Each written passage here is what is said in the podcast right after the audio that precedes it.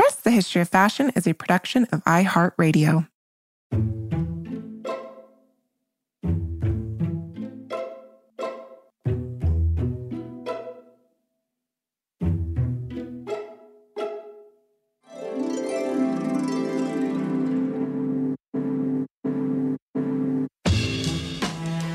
over 7 billion people in the world, we all have one thing in common. Every day, we all get dressed. Welcome to Dressed, the history of fashion, a podcast where we explore the who, what, when of why we wear. We are fashion historians and your hosts, April Callahan and Cassidy Zachary. So it has been said of the fashion designer featured in today's episode that their striking, gravity defying designs of the 1950s, quote, transformed women into elegant geometric equations. Quote, to achieve these designs required what might be described as feats of engineering, employing tools and techniques that could effectively push, pull, and support. And this designer created their quote, own cathedrals of fashion, puffs buttressed with crinoline, and bodices made rigid with metal or bone. Padding and inner lining were the scaffolding of these pieces.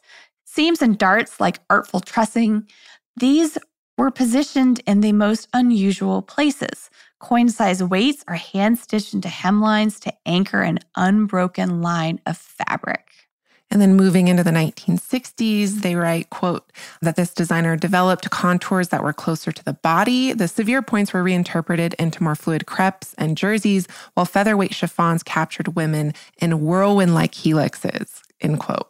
And the designer, quote, journeyed through a lexicon of shapes and fabrics, constantly renewed with each decade, with designs that frequently incorporated the idea of movement, the flash of an opera cape as it was spread open to conceal and frame at the same time, trains that left a twin trail of contrasting colored fabric sharp angles that skimmed a woman's curves and poised her for flight, bubbles that seemed ready to float away into a heady atmosphere if not moored by the earthly wearer. End quote. Yes. And dress listeners, if you're attempting to take a guess at the as to the identity of the subject of today's episode, you might be surprised to learn that these architectural masterpieces of design were not the work of, uh, you know, some of fashion's greats like Charles James or Balenciaga, but rather by their Filipina counterpart, Salvacion Lim Higgins, professionally known as Slim. And she really made this indelible mark on the bustling post World War II fashion scene in the Philippines. And she became one of the country's most influential fashion designers with this incredibly prolific career spanning four decades. Yes, she was truly a visionary fashion designer and skilled architect of design whose work and career really rivals that of the great French haute couturiers that we are also familiar with. She has inspired generations of Filipino fashion designers through her groundbreaking school, Slim's Fashion and Art School. It's now run by her son and today's guest, Mark Lewis Higgins. And you actually might remember, dress listeners, remember that name from our season one episode with Gino Gonzalez. Gino came on to talk about his book, Fashionable Filipinas, which was co authored with Mark. And I'm so excited to welcome Mark and have him join us here today um, to discuss another book he co authored with his sister Sandra on their mother's life and legacy. And that book is called Slim Salvacion Lim Higgins, Philippine Haute Couture, 1947 to 1990, which actually accompanied an exhibition by the same name in 2010. Yes, and we are so pleased to welcome Mark to the show today, all the way from Manila. Mark, welcome to Dressed. Mark, welcome to Dressed. It is such a pleasure to have you joining us all the way from Manila. Thank you for asking me to join. Yeah, and of course, we're here today to discuss your mother, Salvacion Lim Higgins' extraordinary life and legacy. I'm, I'm so excited to have you here today.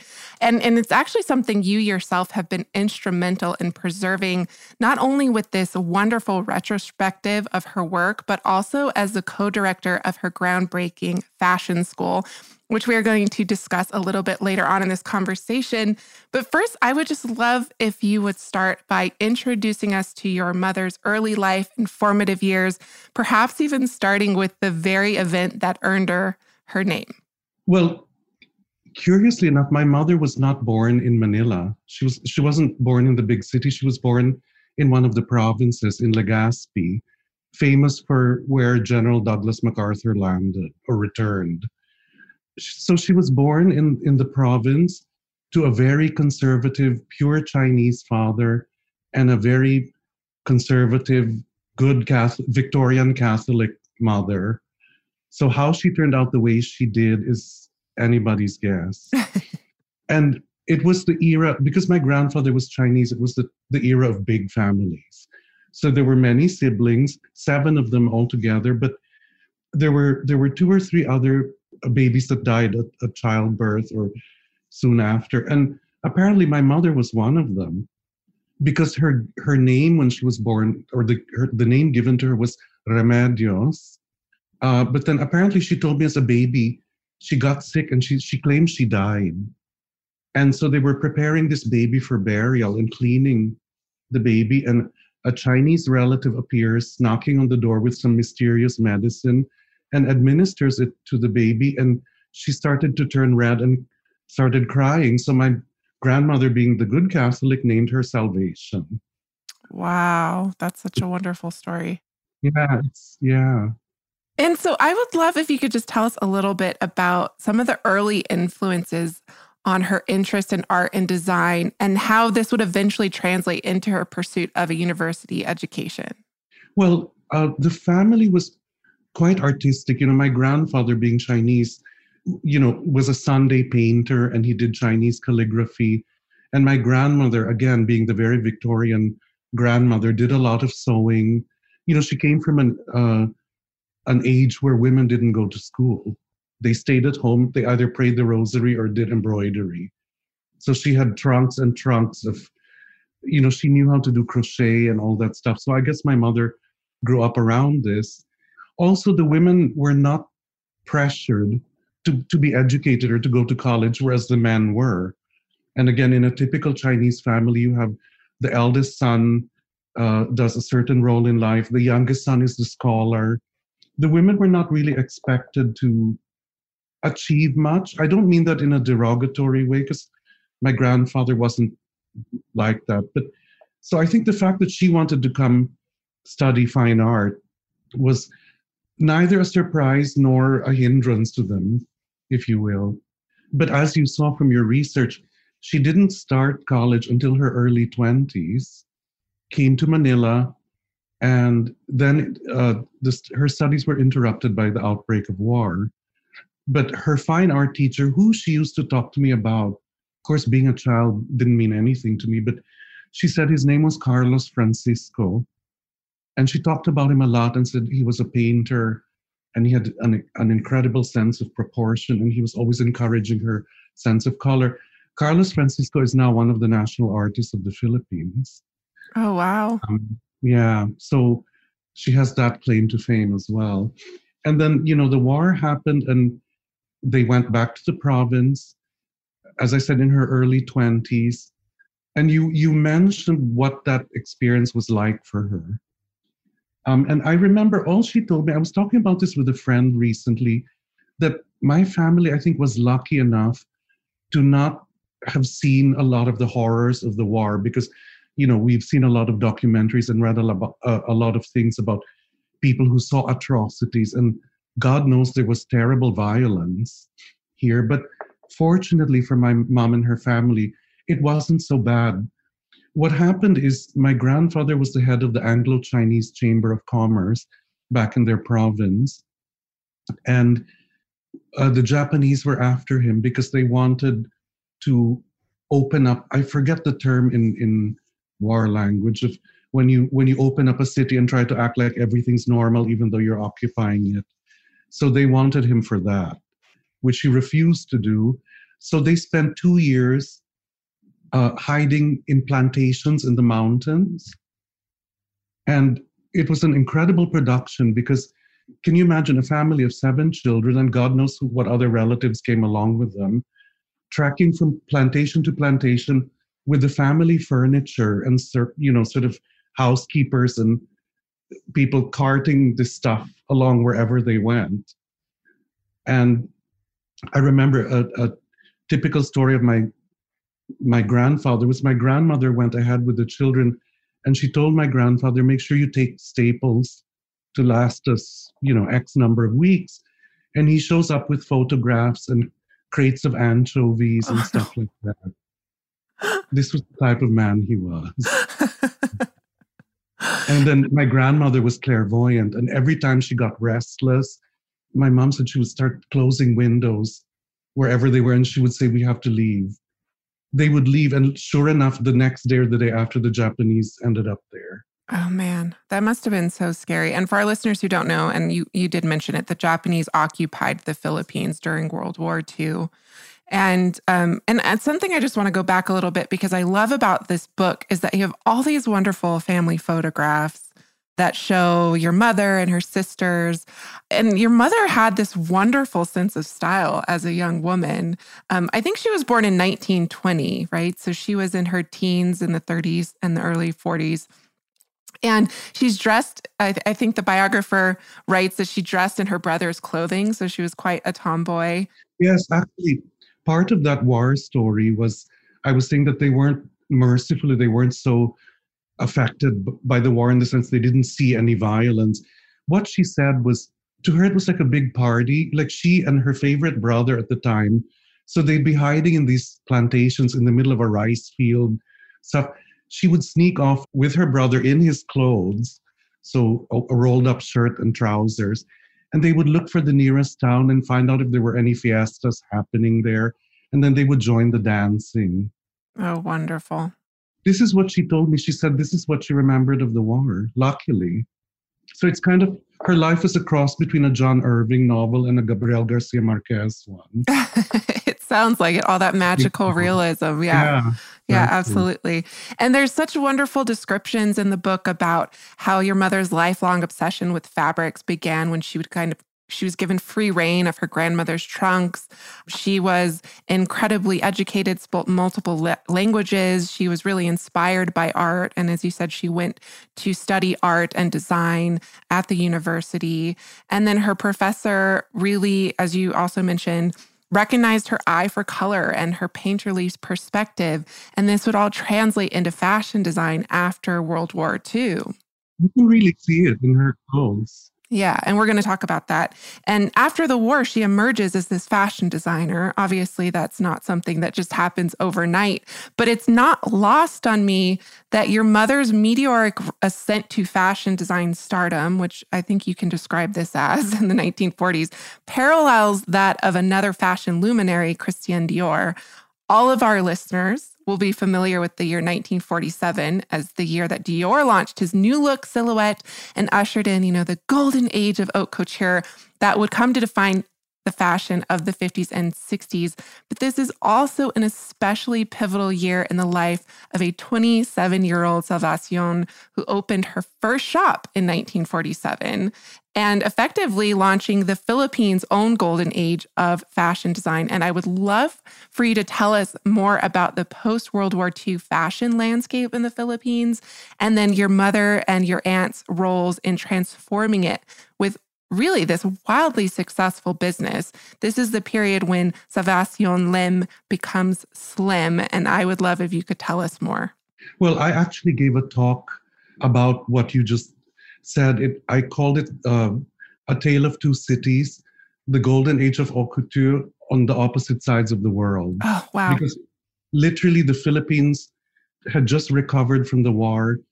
This was 1945 so you can imagine by 1947 when she came to town and and lo- uh, opened her shop it was a combination of two things. It was the explosion of christian dior's new look on the fashion scene and it was also this incredible uh, sense of being liberated by the americans i might add. And there was this huge surge of nationalism and national pride so that the, the, the national dress, even, which I know you're going to discuss later, really took on its most uh, sophisticated and avant garde version of itself in this period because it was a celebration of a country bec- uh, finally becoming truly independent and and and you know the same parallel in france. It had just uh, finished world war ii and the same exuberance. So so dior's new look was all about a return to the romanticism and extravagance of bygone eras and immense amounts of fabrics and you know extravagant silhouettes.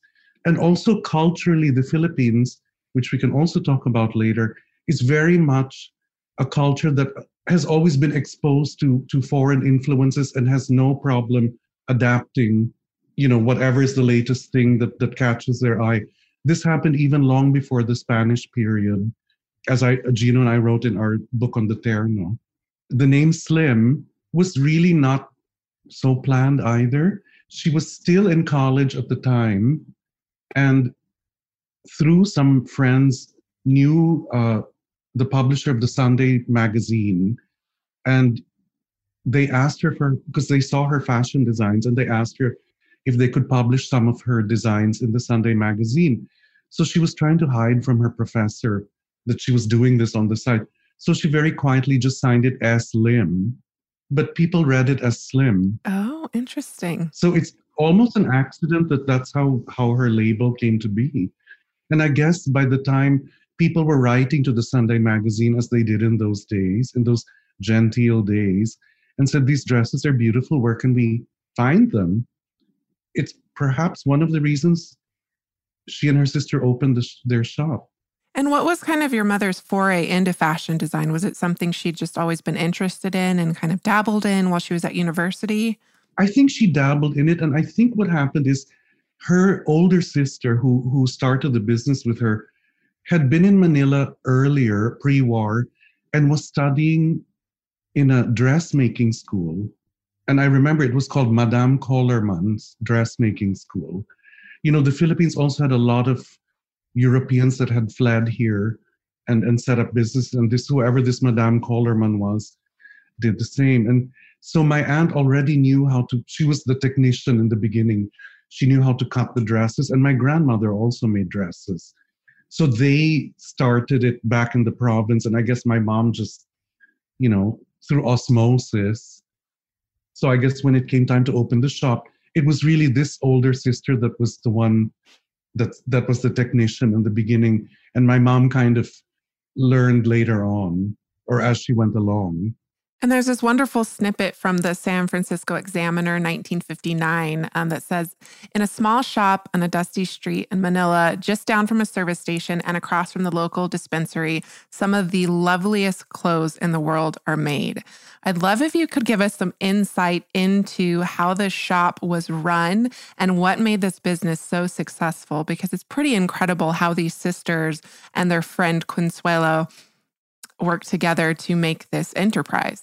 No, it is incredible. It's something it's something you couldn't really plan. I think honestly from what I saw certainly all my life and the stories I heard they just worked really hard. And they opened their shop, the original shop and then not even a year later they had to move to larger premises because of the demand. And I saw that shop that she had for a long time when I was a child it was on one of the sort of grander boulevards downtown, uh, which of course today doesn't look anything like it did before. Because in, in, in, in their day, what we consider downtown was where everything happened. The sort of center of the city now where I live in her time was not so populated, if that makes sense to you. So, so where, where her shop was was on one of the grand boulevards of Manila and she had a huge display window. Well okay a large display window let's not get carried away where they would make these you know incredible confections and put the, put them on a mannequin in the window and people would come knocking and order the dresses. And i think from all her stories it was really it was obviously vision as you know which designers have but really hard work. And all their lives till the very end i i always tell people even here they had an atelier full of staff, you know, and in those days they, they were sewers, beaders. There's a Tagalog word, but it's somebody who just does hems, people that just iron things, you know, all kinds of staff, but they never had a pattern maker. It was the three of them that cut all the dresses. Wow, that's incredible. It's why they look the way they look. And something that also influenced how the shop was kind of set up in this atelier was that your mother spent, I think, over a year and a half studying Parisian haute couture in Paris, studying not only the garments, but the industry. Can you tell us a little bit more about that um, and how that influenced how she set up her own shop? I also know that she studied at the Traphagen School of Fashion, which I wrote my master's thesis on. So I was super excited to see that because they did. They had students from all over the world coming to New York to study fashion design.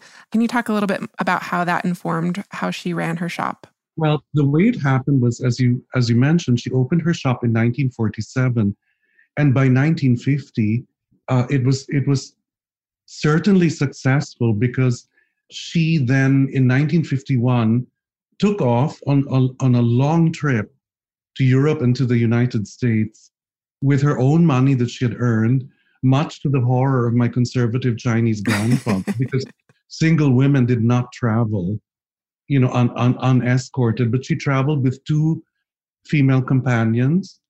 And through connections, and, you know, in, again, back in the genteel days, I remember she said they were introduced, for example, to the president of American Express in France, who then got them entry invitations to the couture shows.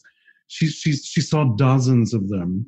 You know, her favorites, Dior, Balenciaga, you know, Jean Dessès, Jacques Fath, you know, all those people from that era. And so she was able to look at the clothes up close. Wonderful. Um, so you can imagine the influence that had on her. Traphagen School, I, I don't know how long she was in the US.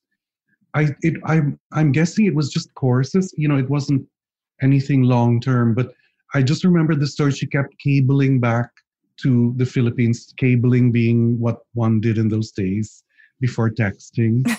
um, she just kept cabling back saying, send me more money. Because I guess they had done so well. So, in other words, my grandfather couldn't stop her. But she was pretty much the black sheep in the family. She did what she wanted. She was headstrong.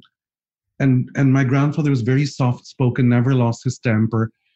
She, on the other hand, had that very artistic, very dramatic temper. So I don't think he could he could control her much in the end.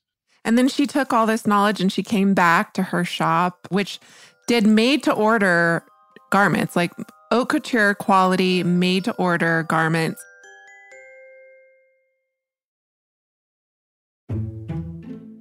Your mother was, of course, the head designer of the atelier, and then her sister provided the technical element and and the business skills. And then they had this family friend, Consuelo, who managed the measurement taking and the rigorous fittings. And they, of course, did multiple fittings with their clients. And it, it was really just this kind of bustling, popular destination in 1950s Manila, very much like the haute couture ateliers in Paris. It was so cool. Um, I think one thing I read was that clients were required to come dressed with exactly the lingerie, heels, jewelries, and all the answers to your mother's questions because she really cared about where they were going to be wearing this garment and um, how they had to be able to move in it, which I thought was was you know so much attention to detail. And as mentioned, the launch of the business coincided with the beginning of the golden age of haute couture in Paris. This is paralleled by a golden age of haute couture in the Philippines, obviously spearheaded by your mother and this incredible business. I mean, she's producing these luxurious, highly sought after masterpieces of artistry and precision. And the biographical essay in the book reads, quote, Slim fused the rigorous refinements of French couture with her own highly original formal wear without losing sight of her roots. She used her complex fashion vocabulary to articulate a body of work that cuts across imagination and reality, the foreign and the Filipino, rising above these worlds into perhaps the most sophisticated, arguably most distinctive chapter of Philippine couture, end quote. Can you speak to some of the defining elements of your mother's work during this and later periods? I mean, what made a dress distinctively slim? Well, I think one thing I'd like to explain before that, Cassidy, is the context. Because it, a lot of people wouldn't realize that after World War II, in Southeast Asia, Manila was pretty much it. It was the most progressive, it had a lot of promise. Because you can imagine the rest of the well, the neighbors, I mean, Japan was devastated. Singapore was still not what what the Singapore we know today. Hong Kong wasn't the Hong Kong we know today. So it was really Manila. Also because it was such so Western in its culture. I always used to say we went from 300 years of being a colony of Spain to to the arrival of the Americans. We we became Hollywood. so that orientation and that context was important. So you realize the framework with which these dresses functioned, that there was a demand and a, and, and a desire for, for these beautiful clothes because there were all these lavish events where, where, where these dresses would be worn. You know, they didn't just they didn't just exist in a bubble as press releases. They were actually worn by people to these fantastic soirees and parties and events. Really, if you think about it, the golden age of, of, of couture, as you were saying, if, if you look at it, was also the most, really the most innovative chapter in fashion history because before that, a lot of fashion was more or less tradition. You know, the, the sort of fashion icons in the West were, were the royal courts, you know, and then you have the, the likes of Charles Worth. It was really only from the 20s to the 50s that fashion really started becoming modern. And then, uh, as we said, after World War II, there was that return to romanticism. Also, there was a taste, for lack of a better phrase, a taste for the avant-garde. You know, with these with these challenging silhouettes and these asymmetrical shapes. And I think this is the the vocabulary that my mother was the most inspired by. And you know, a lot of the way she worked was on the human form you know, uh, sculpting the dress. A lot of times she would actually, they would cut the dress on the client. Wow. Which is why they were required to wear the corsets and whatever undergarments they were planning to wear with the gown so that the fit was very, very particular. You know, she had a flair for theatrics because if you look at the silhouettes of her work, particularly in this golden age, in art school, you would call them gestures. You know, there's sort of gestures of movement frozen in time with uh, underpinnings and scaffolding. It's almost like a dress caught in suspended animation. Yeah, that's an incredible way to describe it because I think in the book it's like these these are sculptures that defy gravity. I mean, they're incredible, incredible shapes and using the body as kind of, you know, a canvas to sculpt, as you said, even directly on the human form.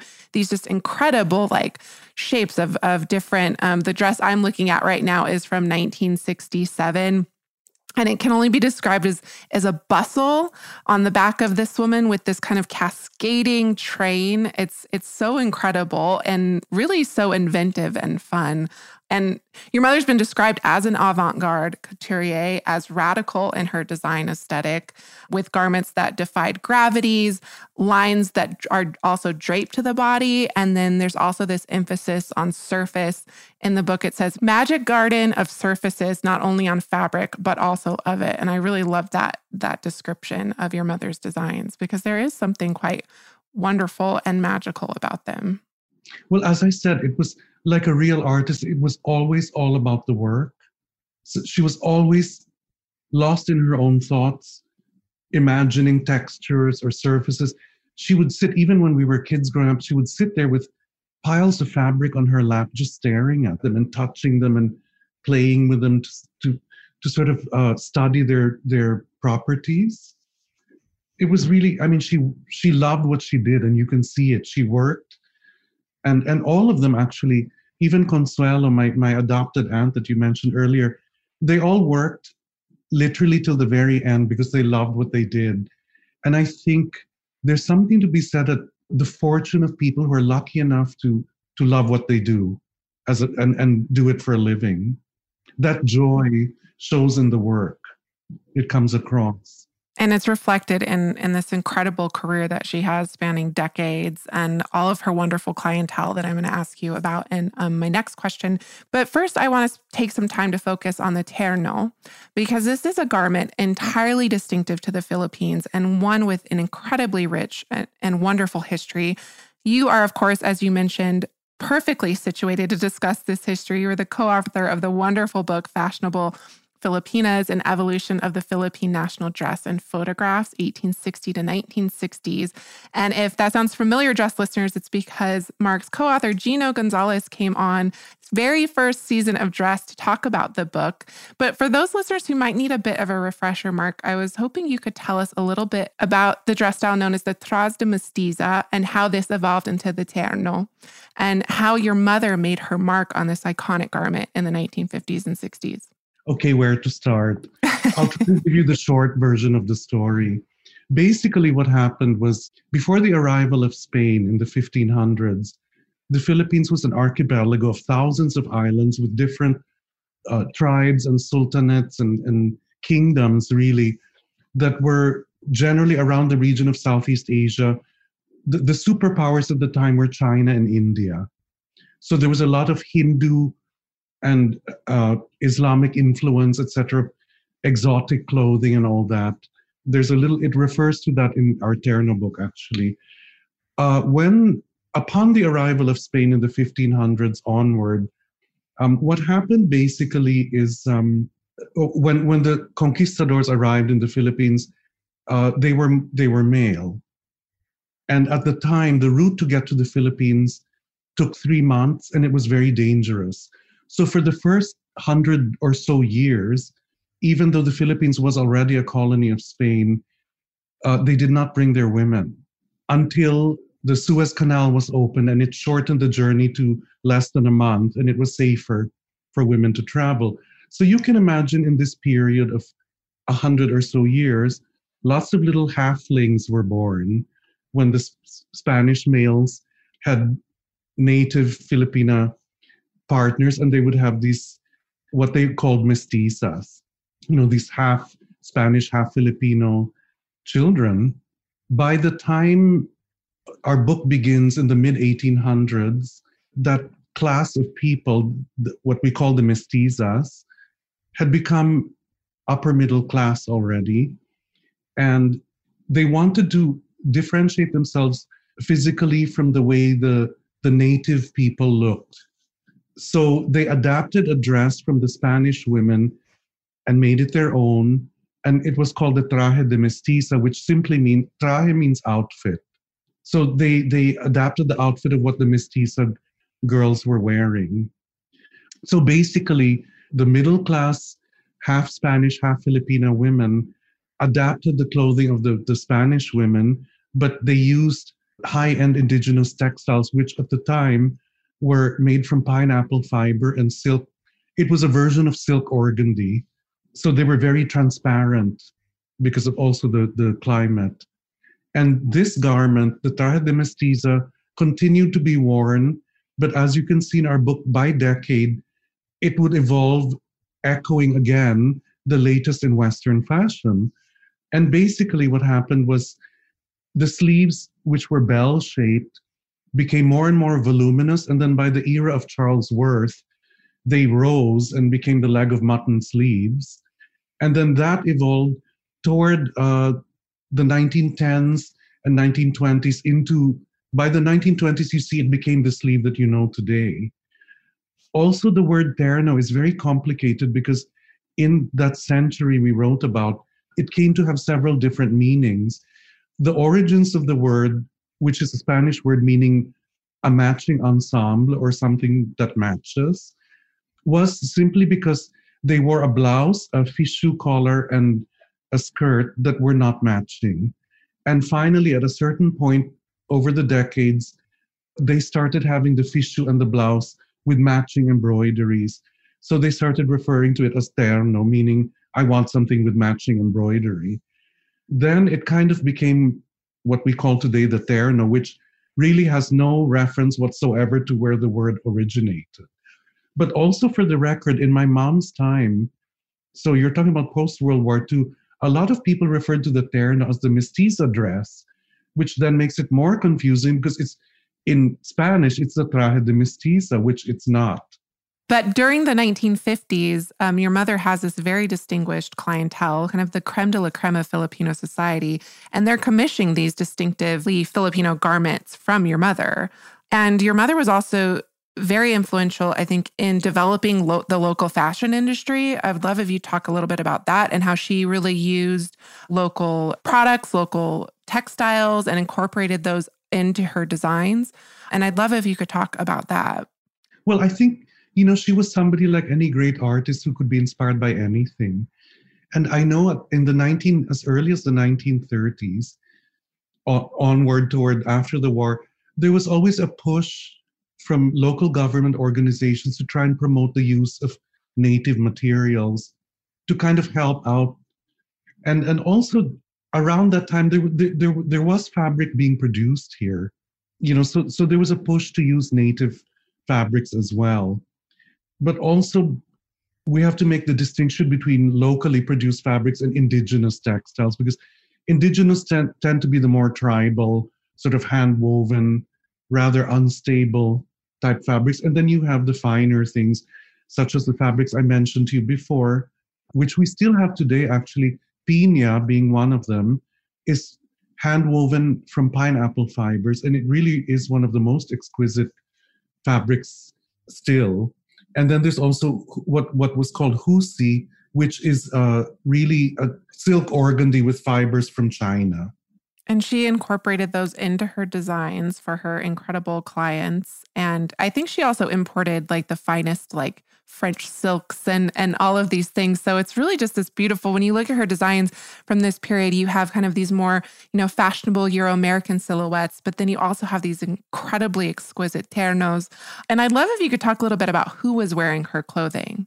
Well, I'll tell you something though. In that period you're talking about when when her her atelier was open, the currency exchange, I remember my dad telling me, was two pesos to one US dollar. Now it's 48 pesos to one US dollar to give you an idea. And it was it was very easy to order materials from overseas. So as you say, she was ordering beads and sequins from Paris, fabrics from France and Italy, and they were ordering linens from Switzerland and all kinds of things like that. But also, yes, she was using the locally the hand woven fabrics here. And also, I remember in our research, there was an article about brides in the 19 late 40s 50s onward. And there was a survey taken on uh, did the brides prefer a western wedding gown or a terno? And more than more than half preferred ternos which is why if you look at the bridal section in my mom's book there's a lot of wedding ternos Oh, and they're they're the most exquisite creations you can imagine. And just the surface detail. And the one I'm looking at is just incredibly embroidered. It's kind of fanned out in the front. Um, and it's just kind of this this canvas for this wonderful embroidery. I'd love if you could talk about the gown by your mother for the nuptials of first daughter Linda Garcia and Fernando C. Campos, because this gown, I mean, let's just talk about the 18 yards of train that accompany it, if that gives our listeners any idea of how ex- extravagant and extraordinary this gown is. Well, it's it's exactly you're referring to the period that that we just talked about where she ordered all these incredible materials from Europe. And this was the equivalent of Princess Diana's wedding here in, in the Philippines at the time because she was the first, uh, the daughter of the fir- president and the first lady and it was one of the few wedding receptions in the presidential palace. So it was a really big deal. So my mother made the train to take up half the length of the aisle of that church. And that dress, if you see it, oh my God, the amount of labor. Every single floral applique you see was uh, embroidered, uh, you know, made by hand. And that entire floral motif is sewn by hand onto pleated silk organdy. Can you imagine how long it took? I can't imagine. It, it says there's there were six page boys to carry it because it was that long and and he- I I'm assuming it was kind of heavy too. Yes, it was. and then it comes with this really fascinating story because the dress just disappeared for 3 decades and then resurfaced, which I find fascinating let me just add one thing for historical purposes. That photo you're looking at of the dress, we actually had to crop the train just to fit into the book. So it was longer than that.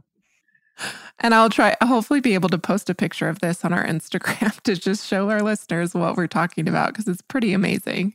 And cleverly, the train, even though it was heavy, was not attached to the waist. It was attached from the shoulders like a cape underneath the fichu or panuelo, as we call it. Wow, wow, absolutely incredible. And did your mother do the bridesmaids dresses and all of the Every, the wedding party? Wow, yeah. wow, wow. And that first lady and her daughter Linda, who who was the bride, were very good clients of my mom. And actually, Linda's son Carlos is a good friend of mine. And thanks to him, he kept a lot of his mother's and grandmother's clothes, and and a lot of it we restored for the book. Absolutely wonderful.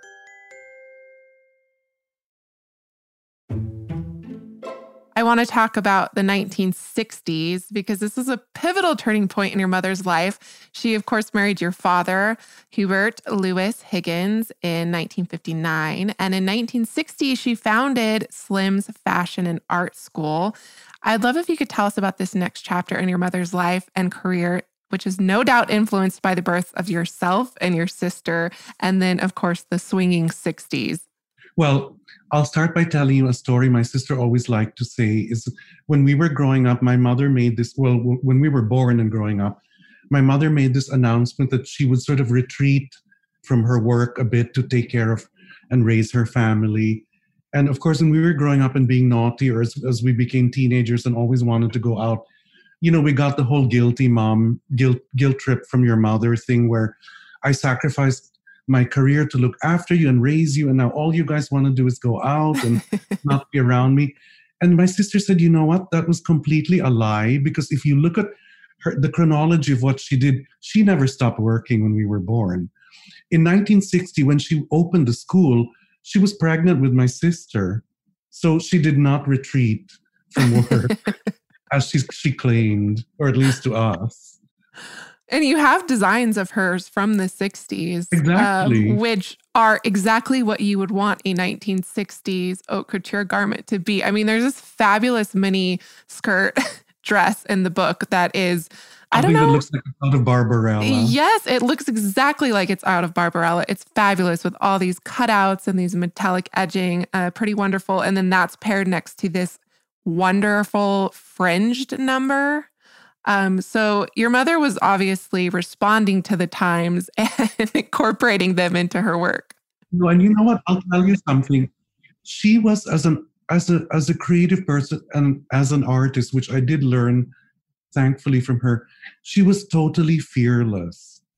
She was she was never she was never afraid to experiment and she was also somebody who was quite timeless in the sense she was never boxed in by her her generation.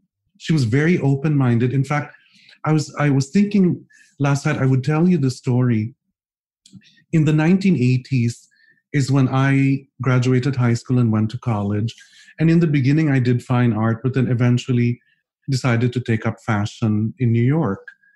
And so we traveled there every every summer anyway but as i grew up and certainly when i was in college we were there all the time and just at the time that I was studying fashion was when the whole explosion of deconstructed fashion happened, where you had the Japanese and the Belgians, you know, the big, you know, Comme des Garçons and Yohji Yamamoto. You, you had people like Ann Demeulemeester and everybody. And I remember my mom, who loved shopping, by the way, loved looking at all the latest fashion, seeing what everybody was doing.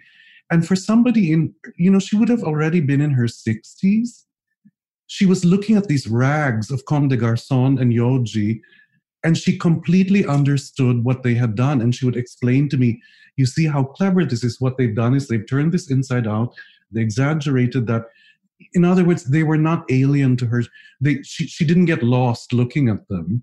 In fact, adapted a lot of that deconstructed look to her own clothes because she's somebody who never shopped for clothing itself. She made all her own clothes. So you can imagine she was obsessed over makeup and accessories. But she liked looking at what all the other designers were doing, what young people were up to, what young. She always loved to see what my friends were wearing when we when we went out clubbing, because in my time when you went out you got dressed up. So she would always call my friends over and say, come here, can I see what you're wearing? Of course, some of them were in punk clothes, you know, with all the spikes. Turn around, can I see? You know, it was never alien to her, none of this, which is interesting for somebody that age.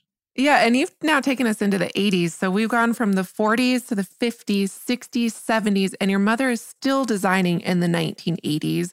Um, the book talks about how she kind of marked her official return, although you're telling me she never really left, but she she marked her official return to uh, fashion design in 1977 with Slim's Haute Couture collection, uh, debuted at the Intercontinental Hotel. And then I believe that was followed in, in 78 or 79 by another haute couture collection. Can you tell us a little bit more about what characterized her designs in the 70s and 80s? I know she also started dabbling in ready to wear during these periods. Yeah. Well, there's a very simple answer to, to that. Again, the Philippines always looked to the West particularly to Europe and but but by then also in the 70s it was New York as a for fashion you know fashion ideas and the late 1960s fashion generally historically had sort of rebelled against glamour and style and sort of went into this whole escapist world of you know Mary Quant and Biba and you know as you were saying the swinging 60s and that whole concept of glamour and elegance had faded. And it was Yves Saint Laurent who was pivotal in bringing that whole uh, sense of looks back into clothing when he opened Yves Saint Laurent Rive Gauche, where it was all about beautiful fabrics and beautiful cuts and tailoring, but primarily about the fabrics. It was all the 70s was all about the print and all these beautiful gossamer silk crepes and charmeuse and things like that. It wasn't anymore so much about avant-garde silhouettes or cutting edge shapes or anything. It was the it was fabrics and fluidity. So you had the likes of Yves Saint Laurent and Kenzo, people like that. So again, when she launched her alleged comeback show, it was all about those fluid silhouettes, and and you know, and it was interesting because at the peak of her career, or at least for me, the most creative peak in the in the fifties, it was really all about, as you were saying, construction, you know, scaffolding and and sort of putting dresses in a state of suspended animation with all these very elaborate undergarments and you know some of the gowns even had elastic to hold the legs in place and to keep the skirt at a certain angle whereas then you look at the late 70s the construction was totally different where the idea was almost uh, to wear as little as possible so she would have these really slinky dresses with either no lining or barely any lining, or the linings would be made of very fine jersey. And the seams were, were of these really fine silks were hand rolled and finished by hand. So it was the complete opposite of the 50s. They were not constricting, they were actually very fluid, very revealing with silk chiffon capes and things like that. I love how seamlessly she just kind of moves into these different phases in fashion design too, because there's a lot of designers who really pushed back against that. But no, your mother was always forward looking and and ready to, you know, kind of move along with the times and place her own mark on it. I think that's a sign of a timeless mind. Mm-hmm. That and and you know, she like like any great designer would understand that fashion in the end is a cycle. And I think she reached the whole cycle of it if you really think about it from you know you had the 1930s and 40s which were rather austere especially the the, the mid 40s onward were the war years then to this complete fantasy of you know the extravagance of the 1950s as you say the dior sil- and balenciaga silhouettes and then the sort of slinkiness of the 70s and 8 and then the 80s where you have uh, when fashion pretty much hits the glass ceiling where I always say once you you hit a glass ceiling when you start deconstructing something and reinventing it in, in trying to reinvent it in a new way i think that's pretty much the end of the line. And then fashion kind of goes back and if you look at anything in in in art in literature it's the same thing once you have the likes of people like james joyce writing a book like ulysses you know that the english language has already been expressed in every way possible and it's now time to reinvent a new way of saying something. That was the intent of deconstructing clothing as well, which kind of stuck because you still have the likes of Comme des Garçons still around. exactly. You have Margiela. And she, if she were alive today, would have just completely seamlessly moved with the times, I think. I think it's really a profound understanding of of fashion and it and all of its aesthetics, really. And it's all reflected in this incredible book and your mother's incredible career trajectory. And I mean, she really was undeniably a trailblazer. She was instrumental in establishing the now thriving fashion industry in the Philippines. And in 1987, she was presented with the Lifetime Achievement Award from the Filipino Designers Group for her 40 years of contributions. And in 1990, the year that she passed away, she was awarded posthumously with the Hall of Fame Award at the Manila Fashion Design Awards, where her last collection was also presented. And 2009 was, of course, the year that yourself and your sister both published a book and debuted a museum retrospective about her remarkable life and career. And I'd love if you could share a little bit of your experience working with this archive that comprises your mother's legacy. And there's so many wonderful photographs, stories, and garments that were featured in this book. Um, what was it like to work with them and, and start constructing this kind of chronological look into your mother's life? Well, um, I have to tell you, it was an incredible learning experience and a journey because I was very close to my mother and and actually, you know, did study fashion design at some point in college. So we spoke the same language. And you know, you grow up you grow up with a parent and you think you know them. But when I was, you know, by the time we worked on the book, she was long gone. And just when I thought I knew everything she did, gosh, you know, what happened was we we did press releases saying that we were working on this book, and and in every press release that came out in the the newspapers at the time, it said if you have any photographs or dresses from Slim that you would like to share, please contact us. My gosh, the amount of clothes and people that contacted me and the the surprises of some of the clothes that I, I thought I kind of thought I'd seen everything she'd done, but no. I mean, I would open boxes of these things and think, wow, I, I, I wouldn't imagine she would have done a silhouette like this, and then there it was. The process of creating this book for me was three years because it took me two years to painstakingly collect and restore these clothes. Some of them were in pretty bad condition, because also we have tropical climate here. It's not very friendly to textile. But I had two seamstresses from my mother's original atelier who came and helped me restore the clothes. I mean, we literally had to take some of the gowns apart into pieces, clean them separately, and then put them back together.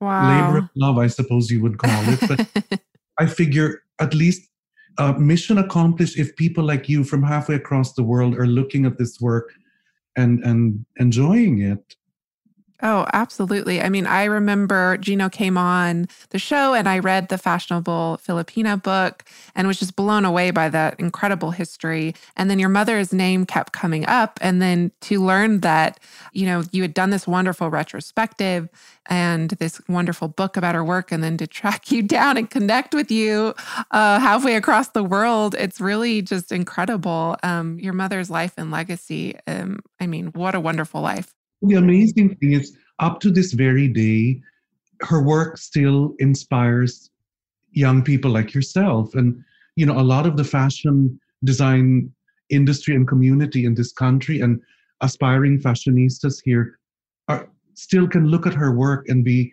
and find it relevant because if as you were saying a lot of the gowns you can still wear now about the book when i was talking to my sister about it suddenly there was a lot of pressure by the way because you're telling the story of first of all your own mother who's not around to defend herself. And and i was telling the team that worked on the book it cannot be about any of us. The book has to be tell the story of the, the spirit of, of an artist and reflect you know sort of give somebody a sense of who this person was and what they were all about without anyone else's personality sort of getting in the way. And also uh, i discussed with my sister the idea that if you notice, the book is not curated chronologically, it's done by archetypes because I wanted to also show the timelessness of her work. So you'll have a, you know, for example, a dress from 1960 right next to a dress from the 80s with very similar silhouettes. And you'll also notice we didn't put a lot of of uh, the year when the dress was made, unless it was the the photograph of a specific person wearing the dress. Again, to show you the timelessness and the cycle of fashion. Yeah, and all these themes that exist throughout her work over all these this incredible decades long career. And I mean, I just have to say, and I know I've said it, um, and I'll continue saying it, is that your mother really deserves her place in the pantheon of great fashion designers of the 20th century. For those of our listeners who weren't aware of her, they are now, and I know that they'll continue to spread the word. Um, because once, dress listeners, once you see her work, your mind is going to be blown. I mean, what an incredible body of work, and what an incredible life to have lived. And I thank you so much for sharing uh, it with us today. And as mentioned previously, you actually carry on your mother's legacy through your work at Slim's Fashion and Art School, which is a thriving fashion school in the Philippines to this very day, since it was created in 1960. It's educated over 30,000 f- future fashion professionals, which is just astounding. And you write that the school is actually your mother's ultimate legacy. How so? Well, I think to the, the def- definition of a legacy something that you leave behind. And if if if if among those those treasures that you've left behind is something that continues to empower inspire and educate generations of people isn't that an ultimate legacy i guess? Because that school i would say about 60 or 70% of the entire uh, body of designers in philippine fashion history came from that school Wow. And I think also it is a vocational school. So you can literally walk in there. It's not a degree program. You don't have to take all the courses. You can take whatever you want. But when you walk out of there, you're perfectly capable of setting up your own business and creating your own stuff. It's very, you know, that that saying knowledge is power. And and Filipinos, I have to say, as a race, place an extremely high value on education it is the one thing that they will save their money for is to educate themselves in pursuit of a better life. And even on on our 10 years of, of running the school we have seen this. And that that in itself is what inspires us to keep going because it's it's not only made famous designers names but it's empowered a lot of you know the, the nameless people that have taken the courses gone back to their little town or their province and and are able to create a business to to sustain themselves and their families. And now with the pandemic, you've actually taken a lot of your course material online. Can you talk to us about that a little bit? Well, moving online was something we always talked about over the years but never got around to. And of course, the pandemic forced us to move forward because the schools were shut down. And I made a decision said, okay, we're not reopening the school for the foreseeable future. We're going to roll up our sleeves and completely deconstruct and reconstruct the curriculum for online learning. So th- we've taken a year to do this, and we're about to launch our first course next month, and then the, the rest of the courses will follow. It was an incredible challenge, I have to say, but hopefully we've hurdled all the the problems and and I think we're good to go. And the good news is it's a wider reach of people that you and I were talking about earlier, where where you're no longer restricted by borders, because also a great deal of people over the years have been writing to the school saying that their dream is to come from their provinces and study, you know, here in Manila in the school. But it, it's it's a financial challenge for many people in this country. Whereas now, as long as you have good internet service, you're good. Well, that's absolutely wonderful. And we'll, of course, post in our show notes where people can find and learn more about your wonderful school. And I can't really let you go, Mark, without talking about your art because you yourself are a man of many hats. You're a historian, an educator, and an artist. And I'd love if you could tell us about your most recent exhibition, which I apparently was a collaboration between Gino Gonzales and yourself, which I now found out. Um, the exhibition's entitled Gold in Our Veins. It's a wonderfully immersive and transformative experience that juxtaposes your art with historical artifacts from the Ayala Museum um, that inspired it. And this includes gold, porcelain, spices, and textiles. The latest series of paintings I worked on were inspired by the ancient history of Southeast Asia, and which obviously includes the Philippines. And one little known fact about the Philippines was it before uh, I, as i said earlier before the arrival of spain there were many different influences including chinese hindu and islamic cultures and the philippines had a lot of gold and it if you look at the artifacts in the exhibit or or, or the artifacts in the museum they're, they're the most incredibly elaborate they're hindu uh, a lot of them jewelry exquisitely handmade and there's one they call it a halter. It's worn diagonally. That's 888 grams of pure gold made by hand. Wow. And it's a little known fact about the Philippines. And the whole inspiration for my work was about ancestry and DNA.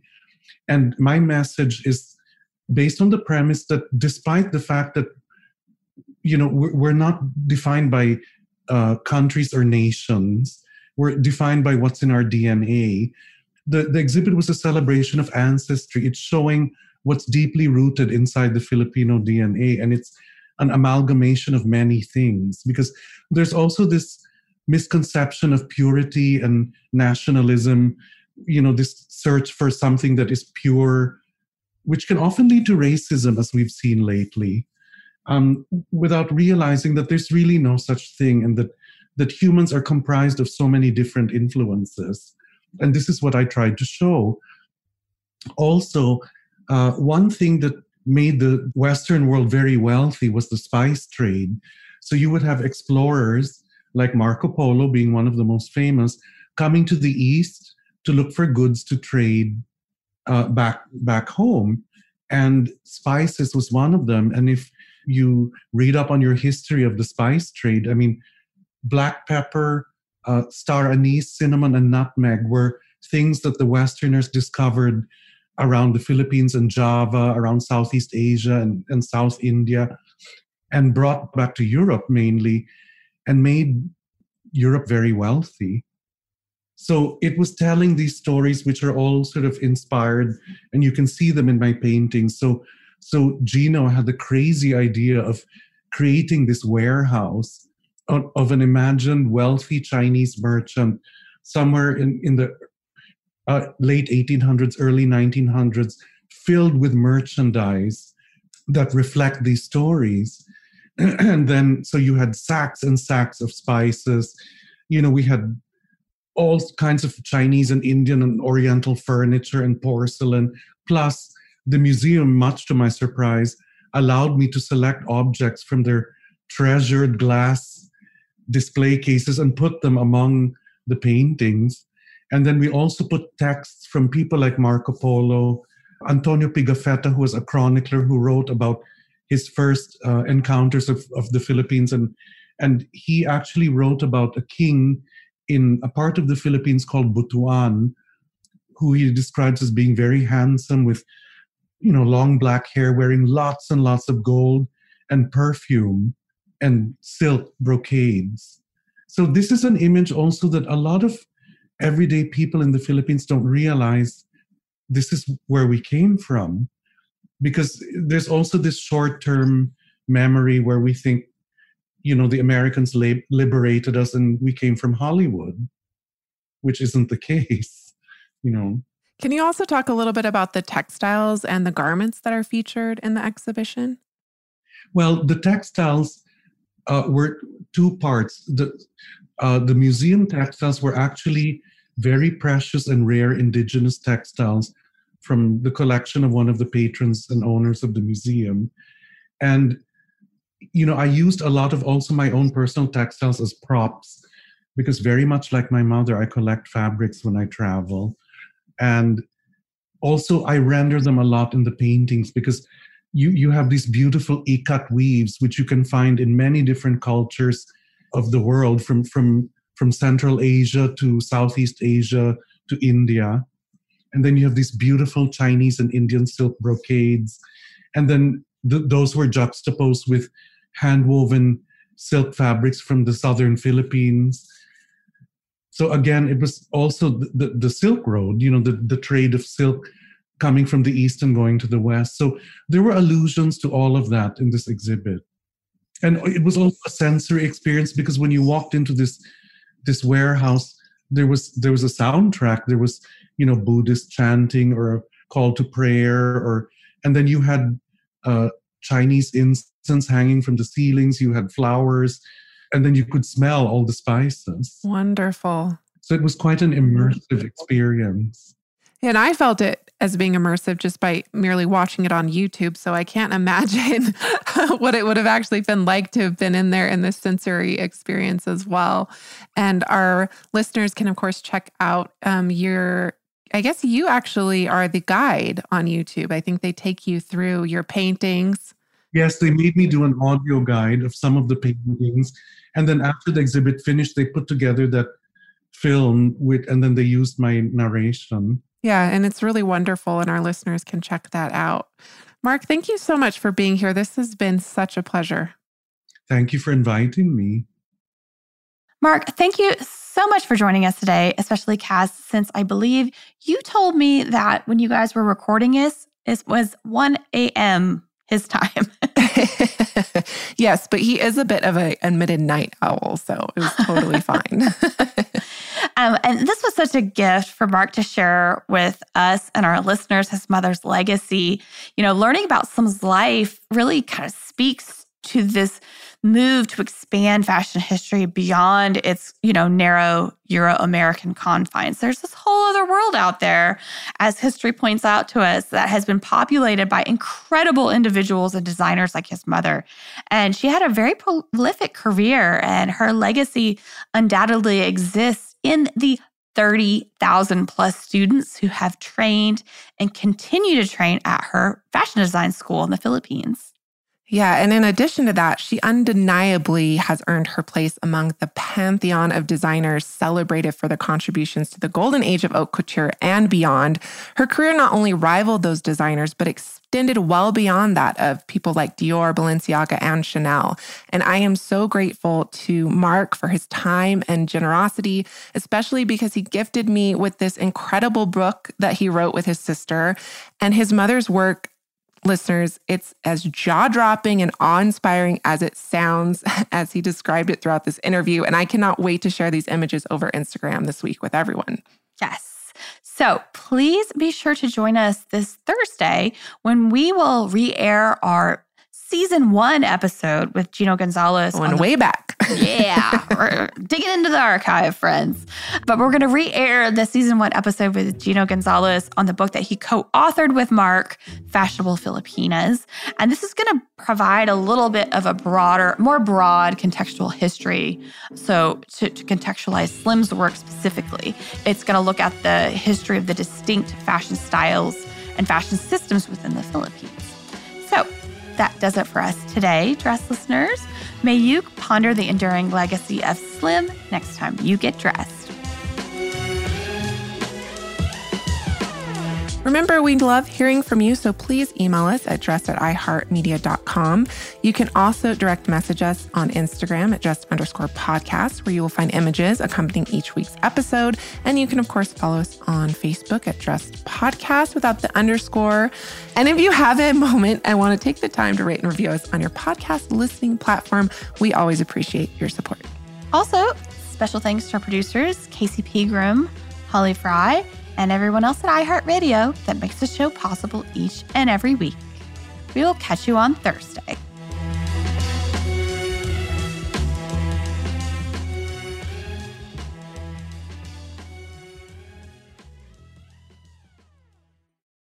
Dressed, the History of Fashion, is a production of iHeartRadio.